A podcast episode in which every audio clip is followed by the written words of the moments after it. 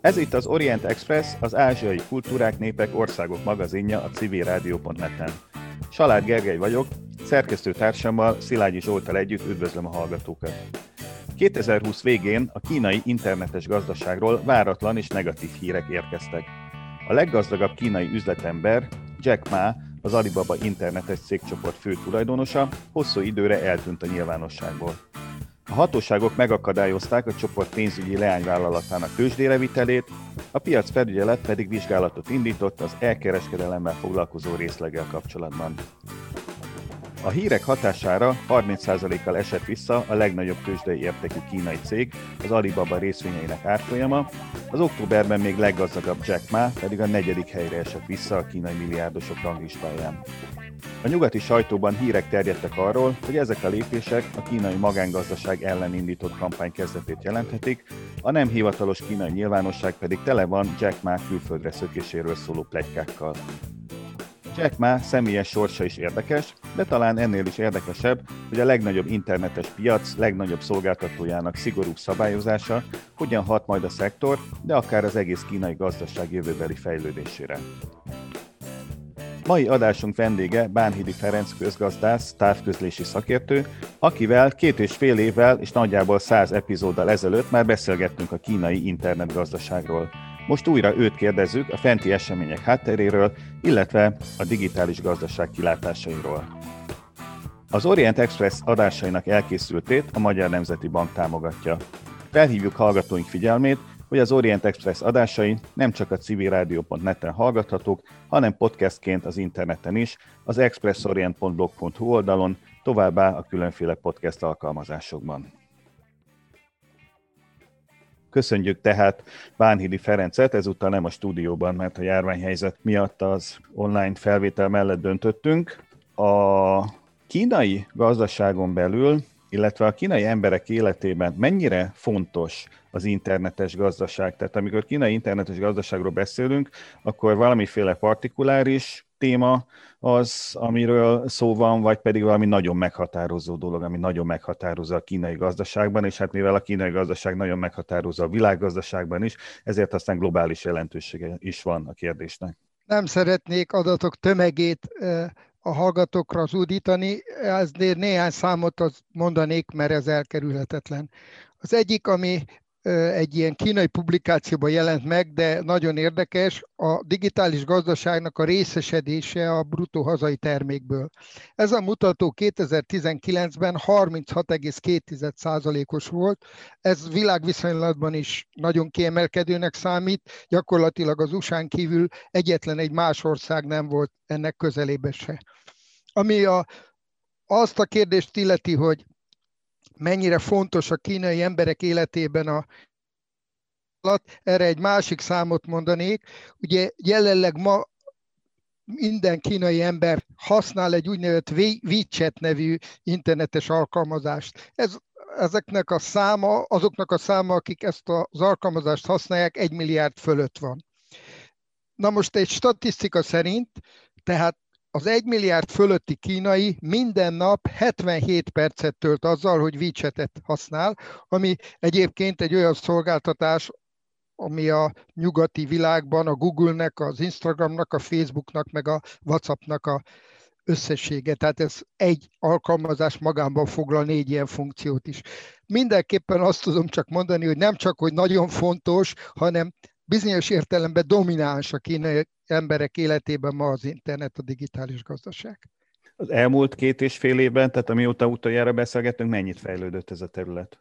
Ugye e, a múltkori beszélgetésünkben említettem, hogy ez a robbanás, tehát az internetnek ez a mindent elsőprő fejlődése, ez 2013-14-ben indult, amikor ugye ezek a mobil telefonok már kellően okosak lettek arra, hogy hát ezeket a szuper alkalmazásokat használják.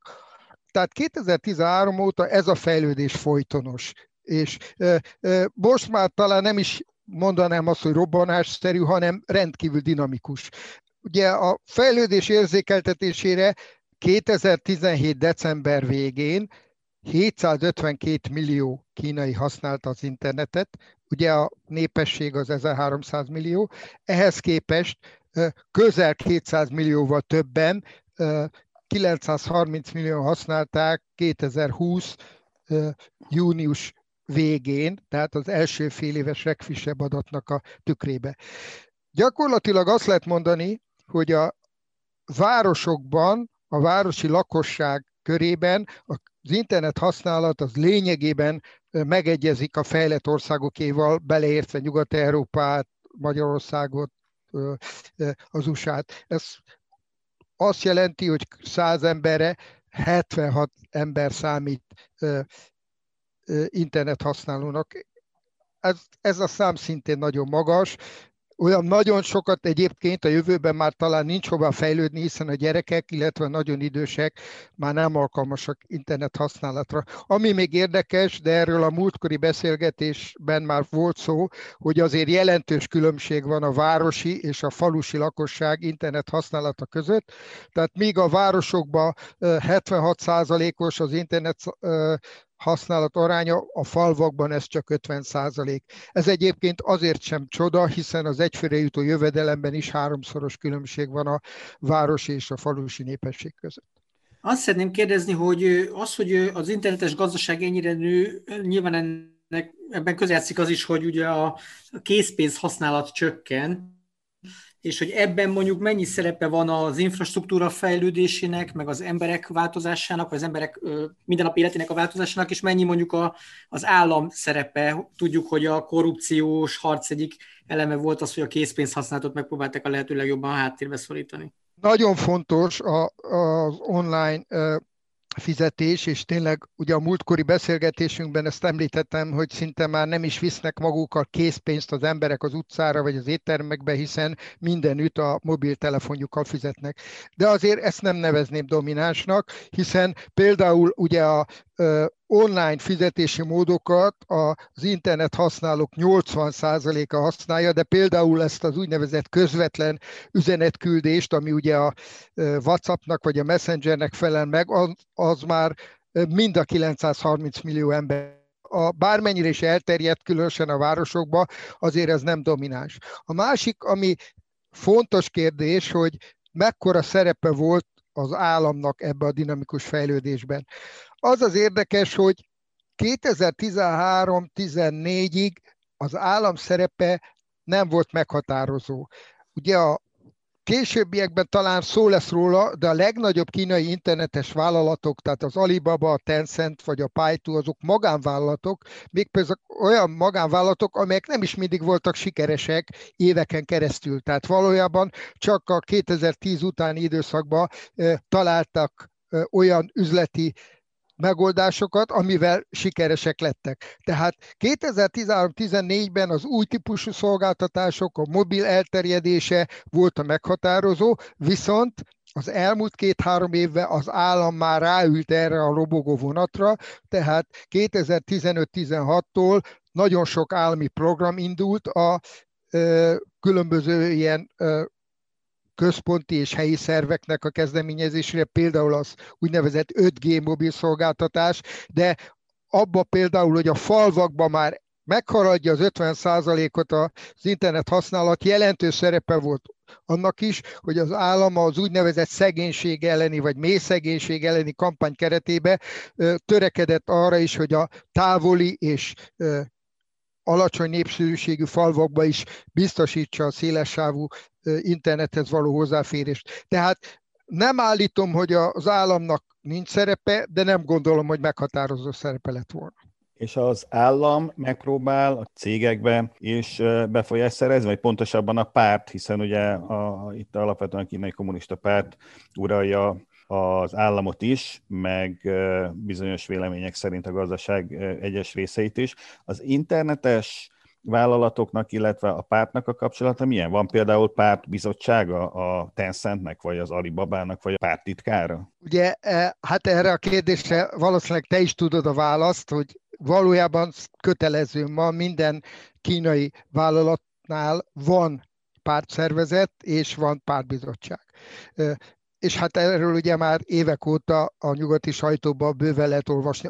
Arról is lehet olvasni például, hogy ez a bevezetőben említett Jack Ma az pártag.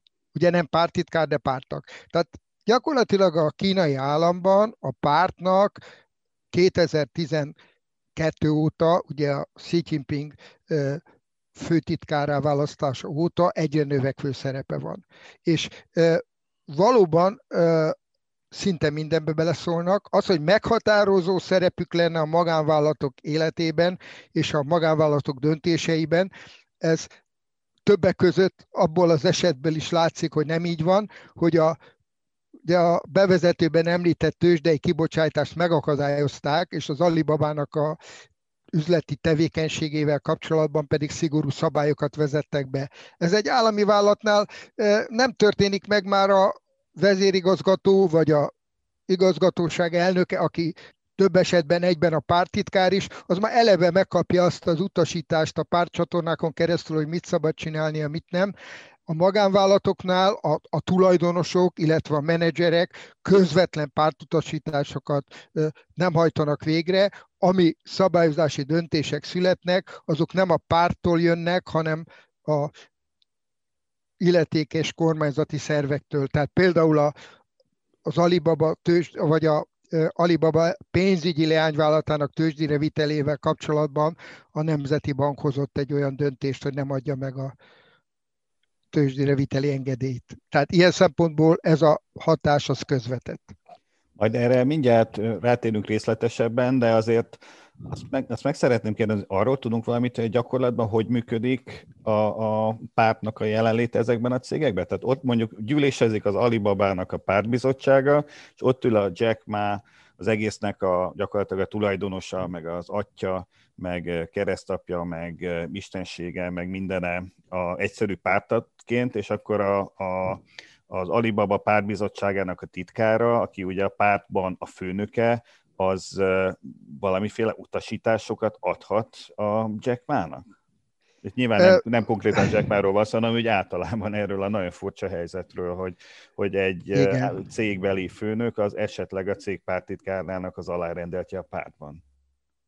Az őszinte válaszom erre az, hogy én ezt nem tudom.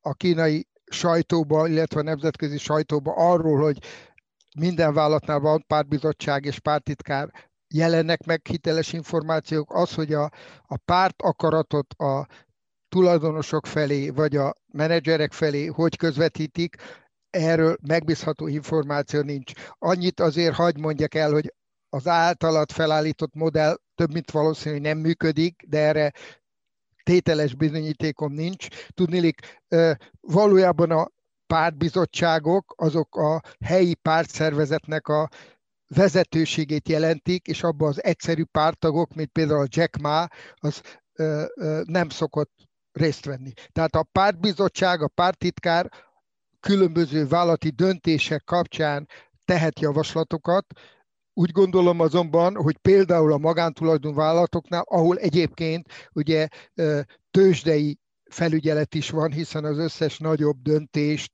felvásárlást, üzletág változtatást a tőzsdei befektetők felé is közvetíteni kell.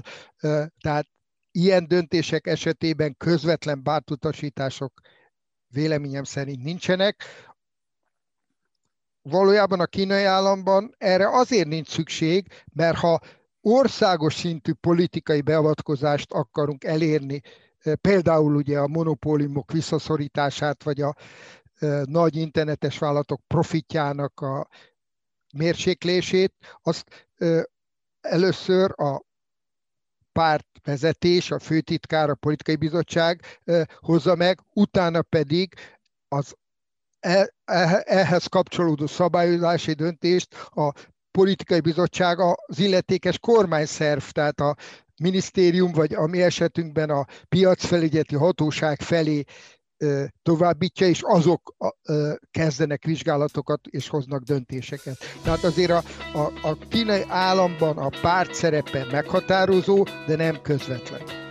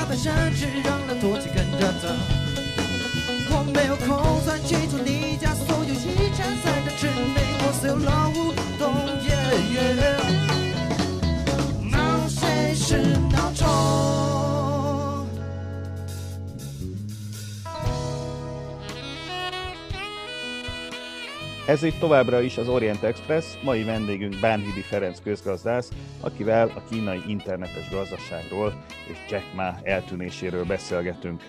Itt uh, többször említettük már az Alibabát. Egy picit be tudnád mutatni ezt a céget, hogy ez mekkora cég, mekkora szerepe van, mekkora súlya van a kínai piacon, illetve hát milyen részekből áll, mert egy picit talán a, a magyar hallgatóknak, vagy legalábbis számomra már, már áttekinthetetlen ez az egész cégbirodalom.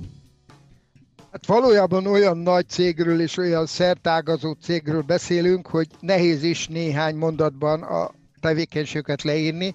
Én négy üzletágat emelnék ki, van ennél több is, de azok talán nem annyira jelentősek. Az első, azt úgy hívják, hogy Taopao, a közgazdasági szaknyelven ezt C2C-nek hívjuk, tehát ez egy olyan online kereskedelmi platform, ahol kiskereskedők adnak el magánfogyasztóknak termékeket, vagy egyéni kereskedést folytatók adnak el ügyfeleknek termékeket. A kínai piacon 2006-ig működött egy eBay nevű, még ma is meglévő amerikai szolgáltató, valójában az ő üzleti modelljéről van szó, az eBay egyébként visszavonult a Taopao sikerei után.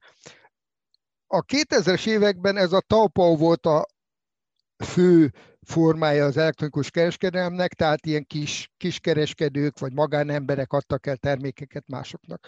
Azóta a másik elektronikus kereskedelmi forma, ez a szaknyelve B2C-nek nevezett forma, tehát amikor egy márka, mondjuk a Samsung vagy a Huawei működtet egy márkaboltot, és az ad el különböző fogyasztóknak termékeket, az elektronikus kereskedelemben jelenleg ez a meghatározó csoport. Itt a Alibaba csoportnak meghatározó szerepe van, gyakorlatilag a piac 60%-át ők uralják, tehát az elektronikus kereskedelemben egy másik vállalatcsoport van, ezt GD.com-nak hívják, de annak a piaci részesedése az csak körülbelül 25 százalék. A másik nagyon fontos eleme és a bevezetőben is említett tőzsdei felügyeleti eljárás az ez ellen irányult, az úgynevezett pénzügyi szolgáltató, ezt ugye hangyának hívják kínaiul. Ez a online fizetési piacot dominálja. Itt is a, az arányok hasonlóak, mint a elektronikus kereskedelemben. A annak vagy hangyának 55,6%-os részesedése van, és a második legnagyobbnak, ami azért nem olyan picike, ezt úgy hívják, hogy Tencent, ennek 38,6%-a. Lehet, hogy később lesz szó róla, de én, mint volt szabályozó, távközlési szabályozó, hagyd mondjam azt, hogy mihelyest egy szolgáltatónak 50%-ot meghaladó piaci részesedése van, az már szinte automatikusan monopóliumnak számít, úgy működik, mint egy monopólium, és a 30%-ot meghaladó piaci részesedés is nagyon nagy erőt ad ezeknek a szolgáltatóknak a fogyasztók felé való érdekérvényesítésben. Na tehát az elektronikus kereskedelem és a pénzügyi szolgáltatások mellett ugye a másik három üzletág, ami még talán az Alibabánál megemlíthető, az egyik ez a streaming szolgáltatás, ezt én is szoktam nézni, ez a YouTube-nak megfelelő, Kínában ezt Yukhu-nak hívják. Van egy nagy logisztikai cég, az Alibaba csoport tagjaként, és van egy ételek és különböző termékek házhoz szállításával foglalkozó cég.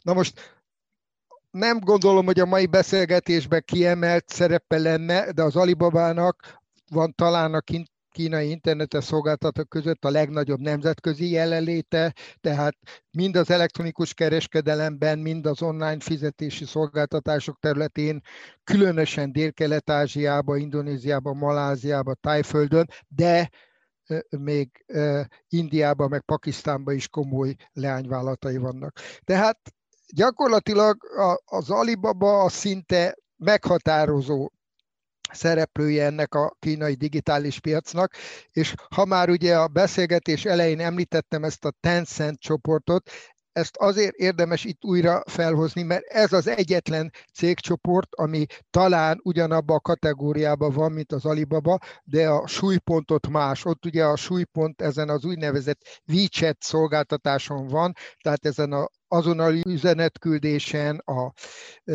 különböző ilyen böngészést segítő, meg médiaszolgáltatásokon. Tehát a, a Tencentnek van annyi ügyfele a WeChatnek, ugye egy milliárd körül ügyfele van, mint az Alibabának, de a bevételei, az üzleti bevételei azok kisebbek.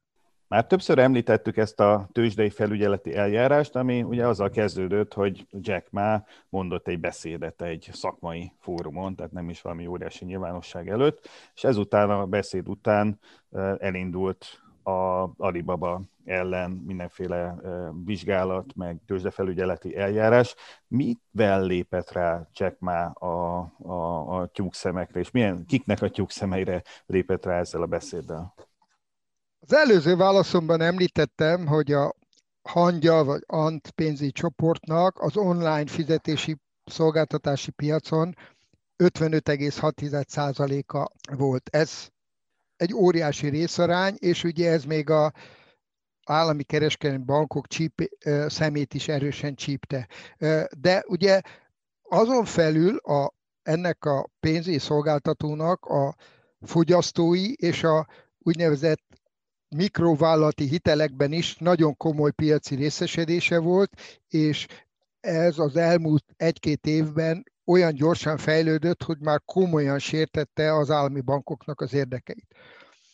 A másik jellemzője ugye ennek a ANT pénzügyi csoportnak, hogy ezt nem minősítették hagyományos banknak, tehát sokkal kevesebb korlátozás volt rájuk érvényes, így például az se, hogy jelentős tőkeerővel kell támogatniuk a hitelezési szolgáltatásokat, illetve hogy hát komoly hitel engedélyezési eljárásokat kell írásba foglalniuk és bemutatniuk a bankfelügyeletre. Tehát ez egy szabadon működő csoport volt, és ugye egyre inkább kezdte sérteni a nagy állami bankoknak üzleti érdekeit. A Jack Ma beszéde ez pont erről a témáról szól, tehát arról, hogy az internet alapú pénzé szolgáltatásoknak mi a jövőbeni fejlődés iránya, kik fogják ezt a piacot uralni, milyen típusú szolgáltatásokat szeretne ezektől a szolgáltatóktól a piac, beleértve a fogyasztókat, meg a kis és középvállalatokat. És hát ugye Jack Ma az egy szokásos lobby beszédet mondott, azt szerette volna elérni, hogy a mostani, vagyis a tavaly év végéig érvényben lévő kedvező helyzete a pénzügyi csoportnak megmaradjon, tehát továbbra is sokkal dinamikusabban növekedjenek, mint az állami bankok, akiknek ugye a részesedését szorították ki. Na most hát emellett a törekvése mellett azonban néhány provokatív állítást is tett, ami aztán ugye kihúzta a gyufát. Talán néhány fontos pontot említenék. Az egyik az, hogy kínai beszédtől talán szokatlan módon egy nagyon udvariatlanul azt állította, hogy a kínai bankfelügyelet, a pénzügyi piacok szabályozói, azok vakon követik a nemzetközi trendeket, és nem veszik figyelembe, hogy itt egy új helyzetről van szó, egy új piacról van szó. Ugye a másik állítás az volt, hogy igen, a új típusú pénzügyi szolgáltatásoknak vannak áldozatai, vannak költségei, de ezt az innováció érdekében meg kell hozni, tehát mindenkinek tudomásul kell vennie, hogy a gyorsabb és kreatívabb nyer.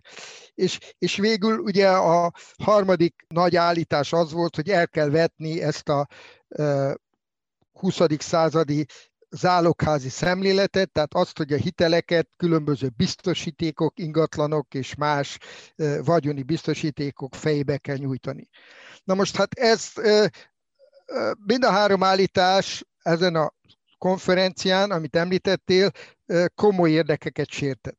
Először is ugye ott jelen voltak olyan banki vezetők, meg a kínai népköztársaság alelnöke, egy Wang Chi-chan nevű, Shan nevű ember, aki korábban szintén ugye bankvezető volt, ez a beszéd kétségbe vonta a szabályozók felkészültségét, azt, hogy azok értenék, hogy mik a pénzügyi piacok jövőbeni tendenciái. Ugye a másik komoly érdek, amit Jack Ma beszédes értett, az a Xi Jinping féle gazdaságpolitika lényege, nevezetesen, hogy a kínai állam törekszik a hitelállományok korlátozására, arra, hogy a túlzott kiszolgáltatottsága pénz- és tőkepiacoknak ne veszélyeztesse a gazdaság stabilitását. Ugye ezen keresztül egyébként, bár a kínai valuta az nem konvertibilis, de ugye a túlzott eladósodás az a nemzetbiztonsági kockázatot is magában hordozott. És hát végül is szokatlan volt az is, hogy hát egy olyan konferencián, ami tudományosan tudományos konferenciának volt meghirdetve, ennyire durva és nyílt lobby beszédet tartott a egyébként illetékes kormányzati szervek sértegetésével. Nem lehet, hogy itt az is probléma, hogy egész egyszerűen a Jack már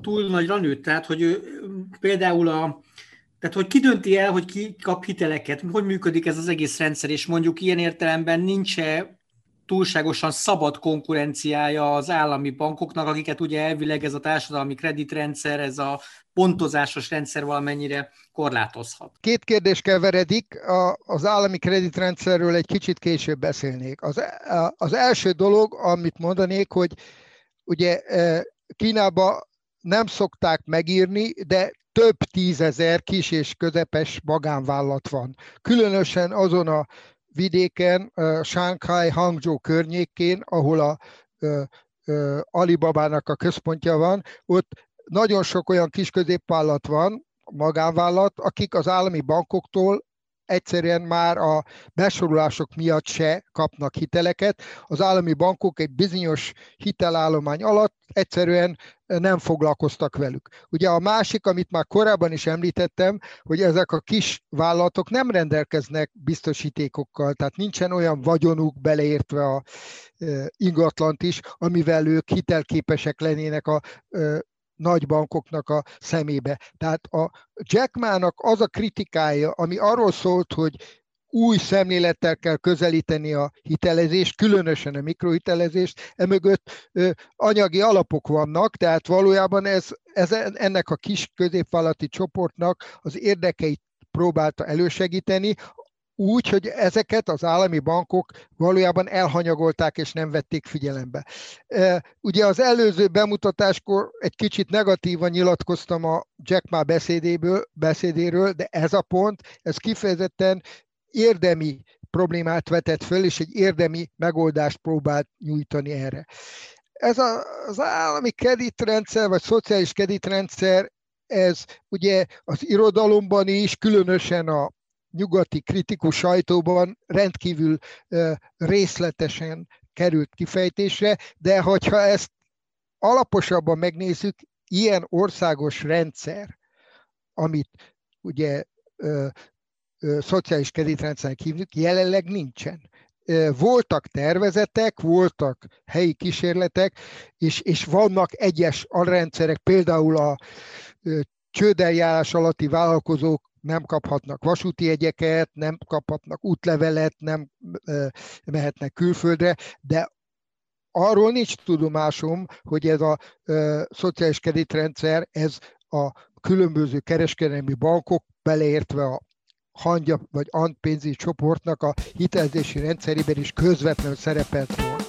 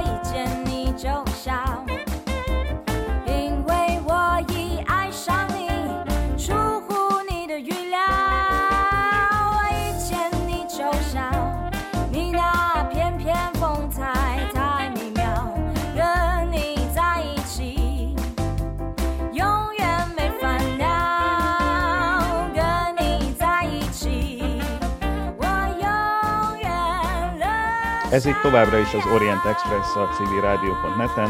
Mai vendégünk Bánhidi Ferenc közgazdász, akivel a kínai internetes gazdaságról, Jack Ma-ról, illetve az ő eltűnéséről beszélgetünk. Mi történt 2020 októbere, illetve vége között, ezt a bizonyos Jack Ma beszédet leszámítva, ami elindította ezt a kampányt az Alibaba ellen. Itt ugye nem csak egy, egy tőzsde felügyeleti eljárás indult, hanem más leányvállalatok ellen is mindenféle vizsgálatok kezdődtek, és azért azt nehéz elképzelni, hogy itt a világ egyik legnagyobb cégéről van szó, és csak azért elkezdik mondjuk így két fára fektetni, vagy kivéreztetni a világ egyik legnagyobb cégét, Kína büszkeségét, mert a vezetője, aki hivatalosan egyébként már, ha jól tudom, nem is a vezetője a, a, a cégnek mond néhány sértő mondatot. Tehát mi az, ami, ami az egész mögött van? Ez a kérdés valóban érdekes, és én sokat olvastam erről, mind a nyugati, mind a kínai sajtóba, azért a bölcsekövét jelenleg nem találtam meg, én csak a saját feltételezésemet mondanám. Ugye az első, ez a tőzsdei tranzakciónak a utolsó pillanatban történő megakadályozása. Itt azért egy óriási tranzakcióról lenne szó, lett volna szó, 34 milliárd dollár új tőkét kívántak volna bevonni egy 200 milliárd értékű cégcsoportba, ez ugye az Alibabának csak az egyik pénzügyi szolgáltató része. Tehát az 2020-as évnek ez lett volna világviszonylatban is a legnagyobb pénzügyi tranzakció, és hát ugye ennek a megakadályozásának az általános országos oka is voltak. Tehát a kínai gazdaság bármennyire is a többiekhez képest jól viselte a koronavírus okozta nehézségeket, de azért jelentősen visszaesett. A nemzetközi elszigeteltsége, illetve a nemzetközi nyomás, ami a pénz és a tőkepiacokon keresztül Kínával szemben mutatkozott, szintén növekedett, különösen április-májustól kezdődően, amikor ugye a Trump elnök szinte hetente hozott új Kína ellens intézkedéseket. Tehát az, hogy a hitelnövekedés korlátozni kell, és hogy az adósságállományt nem szabad megengedni túlzott mértékben felszaporodni, ez a ant pénzügyi helyzetétől, vagy a tőzsdei bevezetésétől függetlenül is a kínai kormányzat figyelte és figyeli, és hát ugye vannak olyan spekulációk, akik azt mondták, hogy valójában a Jack Ma-nak a beszéde talán nem is a végső szalmaszál volt, hiszen ő már hallhatott arról, hogy ez a tőzsdei tranzakció és az a szabályzási rendszer, ami a hiteleket nem korlátozta a Alibaba csoport keretén belül, hogy ez nem volt elfogadható a legfelsőbb politikai vezetés számára. Tehát igazából ez a dolog egy észszerű gazdasági mérleglésen alapult. Viszont a további lépések mögött már volt politikai tartalom is. Tehát ugye Kínában nem szokatlan módon december 12-én a Kínai Kommunista Párt Politikai Bizottsága ülést tartott, ahol ugye a következő évi gazdasági munka legfontosabb céljait jelölték meg, és ezek között kiemelt helyet szerepelt a monopól ellenes lépéseknek a meghozatala. Tehát december 12-én már nem csak egyszerűen a pénzügyi szolgáltatásokról, hanem a teljes digitális vagy online szolgáltató szektorról is szó volt. Ez korábban nem merült föl ilyen drasztikus formába.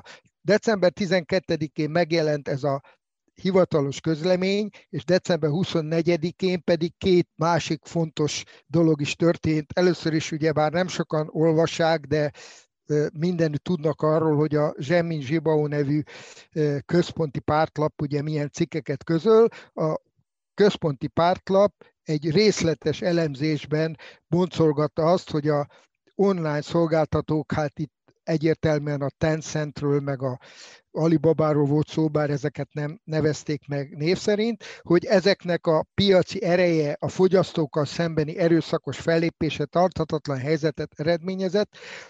Ezt több oldalas cikkben már az Ali, a Zsemi Zsibao nyilvánosságra hozta is. Ugyanaznap megtörtént az is, hogy a piacfelügyeti hatóság, tehát a piaci szabályozásért felelős kormányzati szerv bejelentette, hogy az Alibabával szemben egy vizsgálatot indítanak, amelynek az a célja, hogy a Alibabának a jelenlegi kereskedelmi gyakorlatát átalakítsák, megakadályozzák, hogy visszaéljen a monopól helyzetével. Tehát valójában ugye mond, lehet azt mondani, hogy ez a beszéd, ami októberben hangzott el, bizonyos zsilipeket felnyitott, és ez a zsilip, az ugye aztán utána érintette már nem csak a hitelezést, vagy a pénzügyi szolgáltatásokat, hanem az elektronikus kereskedelmet is, ami ugye azért az alap és a legfontosabb szolgáltatása volt az Alibaba csoportnak. Ugye felvethető az is egyébként, hogy ne, nem csak az Alibabát, hanem más szolgáltatókat is érinteni fog ez a piacfejlesztési eljárás, de a kínai jogszabályok szerint ezeket mindig egy-egy vállatra címzik.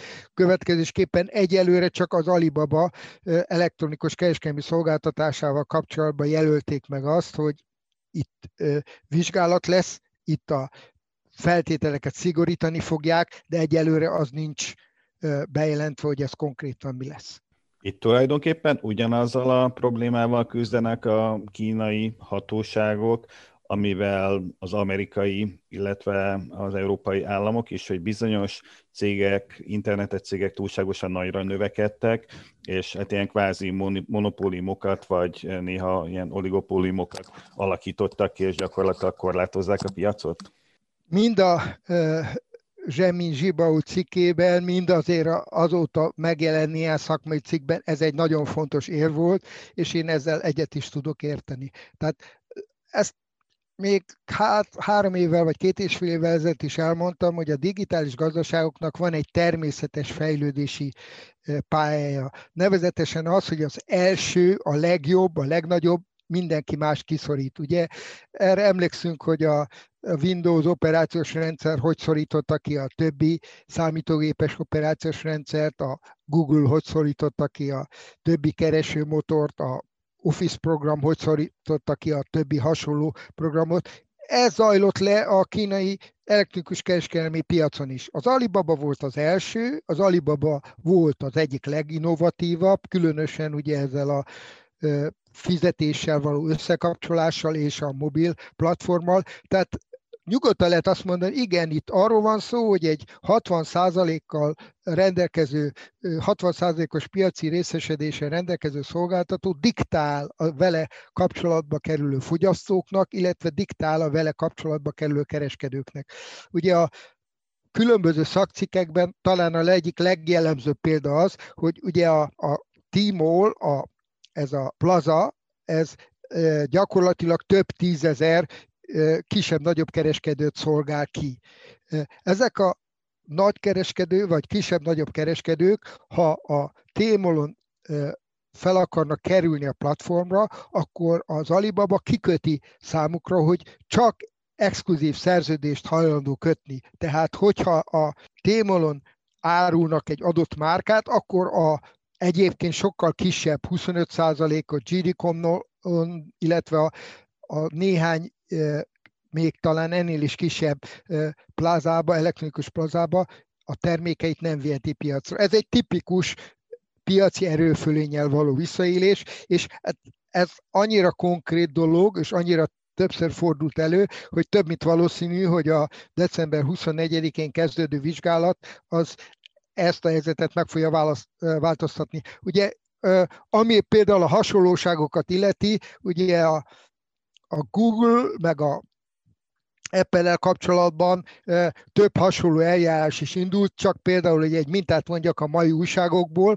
ugye hogy a Google News visszaélvén a piaci erőfölényével, ugye több országban szemezget a megjelent sajtótermékekből, és azokat mindenfajta jogdíj nélkül egyszerűen csak sokszor egy bekezdéssel, vagy egy címmel berakja a Google News szolgáltatásokba. Ez például, ezt a helyzetet a francia szabályozó hatóság például ugye most átalakította, és kényszerítette a, a, Google-t arra, hogy fizessen a különböző cikkek tulajdonosainak, a jogdíj tulajdonosoknak.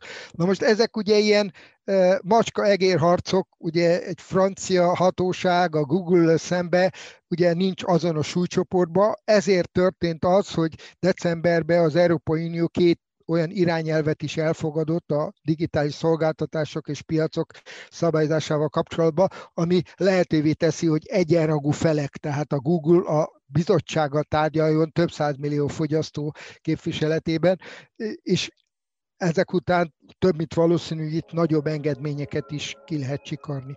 Összességében azt tudom válaszolni, igen, itt a kínai kormányzat azt a utat próbálja követni a 50%帽黑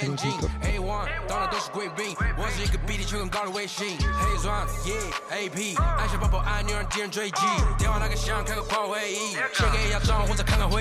你的老板他要给我面子。I do，外来王从来不受任何限制。和我近距离接触，只能通过电视。我拉着黑带，甩着我的辫子，在我面前摆拍摄影机。炫耀我的珠宝，把裤子拉到底。故事里散发的范儿你看我们还 brother 像 H O T F 四 B 投射 B two K，派跑部队天天会 M V B 进攻目标 like 飞虎队。四大天王黎明国成长学友，我要当刘德华，我要当刘德华。拍电影发专辑，头发上抹点发蜡，头头发上抹点发蜡。凌晨三点钟，兰桂坊听着我的法拉利。我是个你小弟，娱乐行业里面我们保持着更高人气。下帝国，我把全球越滚越大，我的同行随时面临倒闭。算了吧，你算老几，胖起来带动你的太阳穴，足够让你倒地。足够让你倒地，只要我在，你们爬都爬不起来，不用再抱期待，整个西亚市场都被我们霸占，像场龙卷风刮到我心，刮到我心。外星人收到的信号都是我们发射的说唱音乐，目标非常精确，在筒子林的基地被他们锁定。黑 T，嗯，黑屏，黑头发，黑毛，黑眼睛，A one，当的都是贵宾，我是一个比地球更高的卫星。黑钻，Yeah，A P，按下宝宝按钮让敌人追击，电话那个响，开个跨国会议，先给一下账户再看看汇率。你的老板他要给我面子，在读外来网从来不受任何限制，和我近距离接触只能通过电视。我拉着黑的 A，甩着我的辫子，在我面前摆拍摄影机，炫耀我的珠宝，把裤子拉到底，故事里散发的粉儿，你看我的哪里，哪里就有最性感的妹礼貌带头顶着小牛仔，看到我们出门拦着门口走开，满满汉全席当做下酒菜，八年的老北配套顶顶牛排，倒进水晶玻璃杯，一瓶酒的价格给两瓶的消费，这就是同在你味儿上的风格，你看到了绝对会给你们安排到位，安排到位，从不倒退，带动地区经济的消费拽得动，来个乔丹和皮蓬的小配合，前门下还在补贴的敲回车，手表上带转台上看不见到底现在几点钟，twenty four hours 不够用，我是系统里最大的漏洞，没有空啊，没有空。 Ez itt továbbra is az Orient Express a civilrádió.net-en. Mai vendégünk Bánhidi Ferenc közgazdász, akivel a kínai internetes gazdaságról, Jack Ma-ról, illetve az eltűnéséről beszélgetünk. Most éppen a felvétel készítése előtti napon Jack Ma előkerült, legalábbis egy videó megjelent róla, tehát feltételezzük, hogy mondjuk fizikai bántódása nem esett, és ő most már rendben lesz, de mi lesz az Alibabával a következő években? Nem véletlen, hogy előkerült Jack Ma, hiszen azért már az elmúlt egy hónapban történt egy-néhány olyan fejlemény, ami a kompromisszum irányába mutat. Ugye, ahogy említettem is, a Alibabának az elektronikus kereskedelmi szolgáltatása az 800 millió kínai fogyasztót érint, a pénzügyi szolgáltatása meg 750 milliót. Tehát azért a kínai államnak se érdeke az, hogy csődbe vigyen, vagy államosítson, vagy teljesen tönkre tegyen egy ilyen súlyú, egy ilyen jelentőségű szolgáltatót. A közelebbit lehet tudni arról, hogy a ANT pénzügyi csoportnak a szabályozásával kapcsolatban a bankfelügyelet már a végső megállapodásokon dolgozik a megfelelő menedzsmenttel, és ennek a vége azért egy kompromisszum lesz, nevezetesen, hogy a ANT pénzügyi csoportot nem szedik szét, mint pénzügyi szolgáltató, hitelező, külföldi leányvállalatok, marad egy integrált szolgáltató, ugyanakkor azt a követelményt, amit Jack Ma fogásolt, hogy hát neki miért kell ugyanannyi tőkét összegyűjtenie a hitelezéshez, mint a hagyományos kereskedelmi bankoknak. Ebben az állam nem hajlandó engedni, többek között azért sem, mert ugye a hitelezést korlátozni szeretné, de többek között azért sem, mert a Ant pénzi csoport részesedése az a szabályozatlansága miatt tudott olyan gyorsan növekedni. Tehát úgy néz ki, hogy nem fogják államosítani, nem fogják feldarabolni, a 750 millió ember az marad a Ant Financial-nél, viszont ugye a hitelezését az besimítják az általános gazdaságpolitikai keretek közé. Hasonlóan kompromisszú irányába mutat az elektronikus kereskedelem is, nevezetesen, hogy itt is ezeket az úgynevezett exkluzív szerződéseket, amiket a kereskedőkkel szemben a Alibaba érvényesített, hogy másút ugye nem árusíthatnak, ezeket is ugye felül fogják vizsgálni, és ebben a tekintetben meg fogják engedni, hogy más szereplők is ugyanazokat a kereskedőket használni tudják. Na most Jelenthet-e ez a szigorítás komoly problémát az Alibaba számára? Úgy gondolom, hogy problémát jelent, de nagyon nagy problémát nem, mert azért ugye amiket itt a felhasználók számáról mondtam, ez azért már arba az irányba mutat, hogy ez a piac azért évi 20-25% kal a továbbiakban nem fog tudni növekedni, és van egy másik szám is, ami talán érdekes lehet, hogy a a kínai népköztársaság magasan vezet abban a részarányban, hogy a teljes kiskereskedelmi forgalomból mekkora az online piacnak a részesedése. Ez egy normál országban, mondjuk az USA-ban, ahol egyébként fejlett az Amazonnak a üzleti rendszere, 15 százalékos, más országokban 10 valahány százalék, Kínában ez 25 százalék, tehát a kiskereskedelmi forgalom negyede az ma már online módon történik. Ez a mutató is olyan magas, hogy valószínű, hogy ezen a területen az Alibabának a fejlődési lehetőségei korlátozottak lesznek. A korábbi kérdéseknél ez nem merült föl, de azért nem állom meg elmondani, hogy Kínában ugye az úgynevezett fogyasztói internet az, ami rendkívül gyorsan fejlődött. Ugyanakkor a világban ugye az úgynevezett felhőszolgáltatások, a okos városok, az okos gyárak az úgynevezett ipari vagy közigazgatásbeli internet szolgáltatások azok, amelyeknek most újabb fejlődési lehetőségek kezdenek kialakulni, és az Alibaba ezen a területen még nem használta ki az összes lehetőségét. Tehát például ugye az USA-ba az Amazon, a magasan piacvezető kiskeskemi szolgáltató, az egyben az úgynevezett felhőszolgáltatósi piacnak is a vezetője, tehát bőven megelőzi a Microsoftot és más informatikai vállalatokat. Tehát az Alibabának van cloud szolgáltatása, és az Alibabának vannak olyan termékei vagy üzletágai, amelyek a ipari vállalatok digitalizálásában is hát szerepet játszhatnak. És az Alibaba külföldi érdekeltségei nem lehet, adnak ilyen lehetőséget a terjeszkedésre? Kínának a nemzetközi kapcsolatai a elmúlt évben azért jelentősen átalakultak, hogy egy csak egy mintát mondjak, ahol egyébként az Alibaba kifejezetten sikeres volt korábban, ez India. Tehát Indiába a kínai alkalmazásokat, a kínai berendezéseket, a kínai mobilkészülékeket gyakorlatilag korlátozták ki tiltják, illetve sokszor nem mondják ki nyíltan, hiszen ugye azért nem akarják megszakítani a kapcsolatokat, de az Alibabának az egyik legsikeresebb pénzügyi szolgáltatása, ezt PTM-nek hívják, ez a Alipay-nek a megfelelője Indiába. Ez úgy gondolom, hogy a mostani kapcsolatokból adódóan jelentősen vissza fog esni.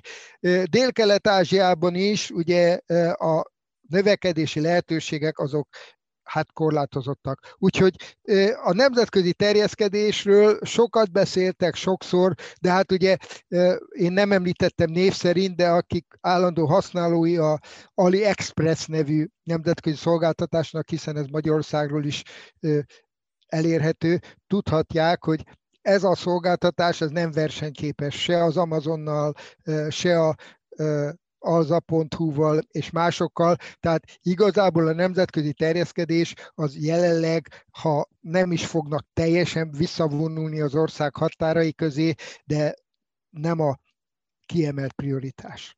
Az elmúlt évnek, éveknek az eseményeit, gondolok itt a koronavírus járványra, illetve azokra a konfliktusokra, amikbe Kína keveredett, elsősorban az Egyesült Államokkal, éppen a technológia területén, ezek inkább pozitív, vagy inkább negatív hatással vannak a, a kínai internetes gazdaságra? Hát mint ahogy a különböző vám emelési intézkedéseknek se tudjuk pontosan jelenleg fölmérni a hatásait, Körülbelül másfél éve telt el azóta, hogy ugye a Huawei-el szembe bevezették ezeket az intézkedéseket, ezért a végleges értékítéletet kialakítani most talán még korai lenne. Az biztos, hogy ezek az intézkedések húsba vágóak voltak.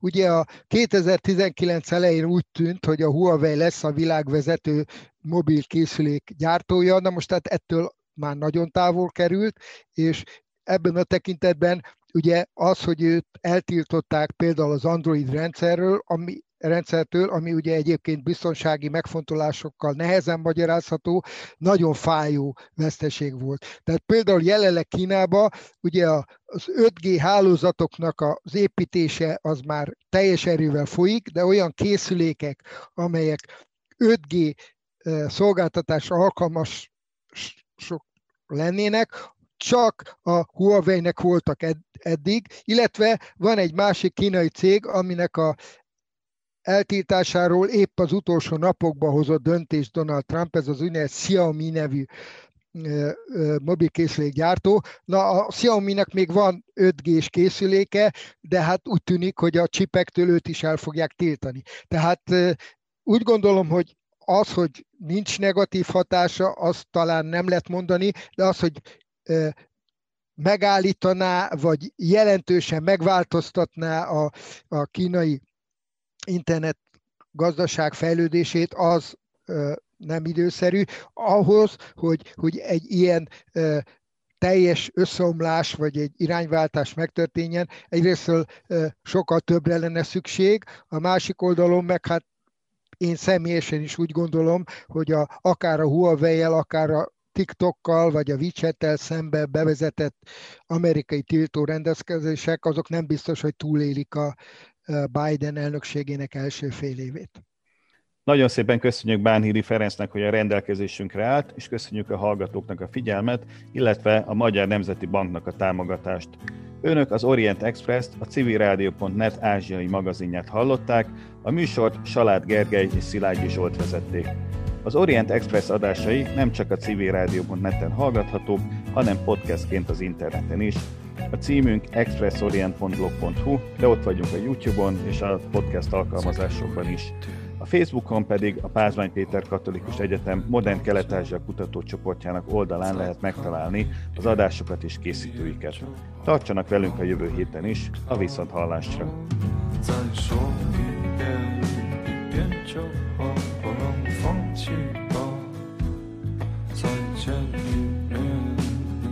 面就化掉了那幅掉下楼的白花。